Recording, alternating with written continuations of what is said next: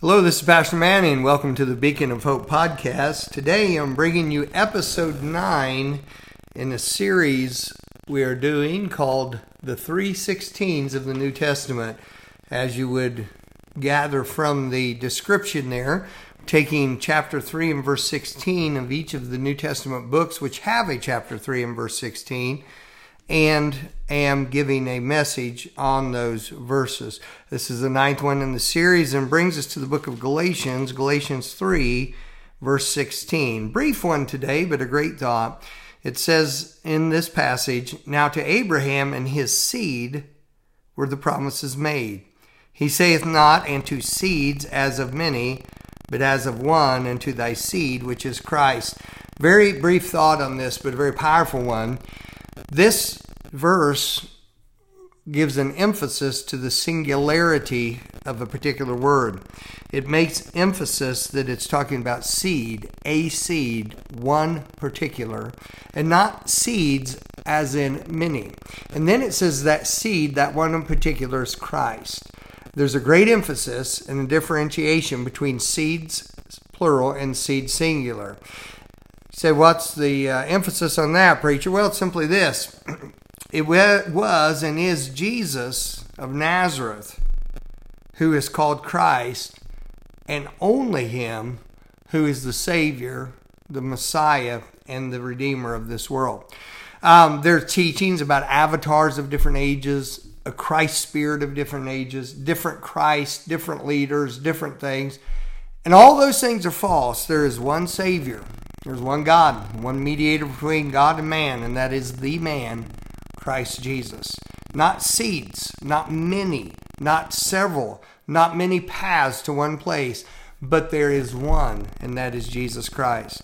How declarative, declaratively Jesus said that himself when he said that he that come to the Father must come by him. He said, In my Father's house are many mansions. If it were not so, I would have told you. I go to prepare a place for you, and if I go, I will come again, receive you unto myself, that where I am, there you may be also.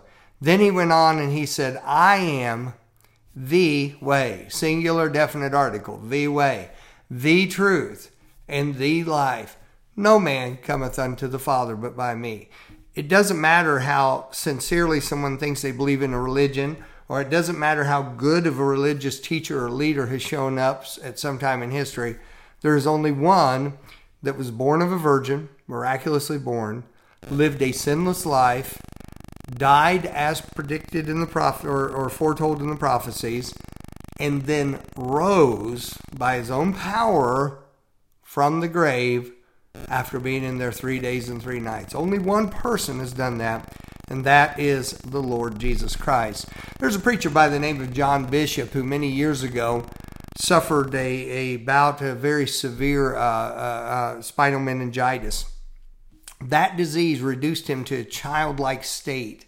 When he came out of the, the situation there with the illness, his memory had been basically wiped clean. He had to find out who his wife was, had to find out what a wife was, but yet the calling of God was still on his life, and he continues to preach.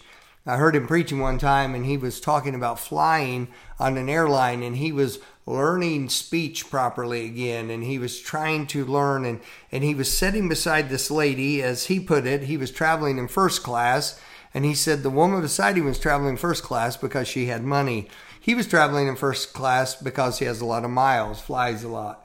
And he said as he began to talk to her, he found out she was a PhD at a certain university. And as he was talking to her, he began to witness to her. His voice is very childlike. His phraseology of speech is very, very almost charming and endearing because it's very innocent, childlike because of what has happened to his mind. And uh, he began to talk to her about Jesus Christ and how he is the Savior of the world. And he said when he got to the point of telling her that Jesus is the one and only Savior of the world, said she became very angry. Said she became so vociferous in her speech, became so animated in her speech that she was actually spitting out as she was talking to him. And she said, That's what makes me so angry about those who follow Jesus. Why what is it why do you think that he has such a right to exclusivity? Well, Brother Bishop, of course, at that point in his development, his mind coming back, did not know that the word exclusivity meant the one and only one. What right do you have to be the only one who could do this?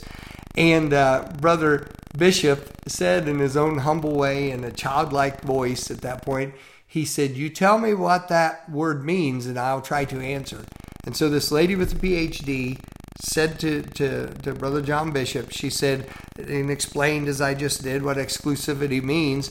And uh, he said he thought about just a moment and he said, This is what I told the PhD lady. He said, Well, ma'am, the best way I can explain it to you is this when you get up from the grave, you can make your own rules. And really, the truth is, it's not a matter, matter of religious preference. It's not a matter of the history of certain religions. It's a matter of there's only been one person foretold of the prophets, born of a virgin, lived a sinless life, died exactly to the detail as the prophets foretold, and who rose with power from the dead three days later and walked on this earth for 40 days, being seen of above 500 witnesses at once and ascended back to the Father. There's only one that's ever done that and that's Jesus Christ. It's a matter, not a matter of opinion or preference. There is only one Savior, and that is Jesus, God in the flesh, who came to earth so that man, by him, could go to heaven. It's a great thought, and thank God for Galatians 3:16.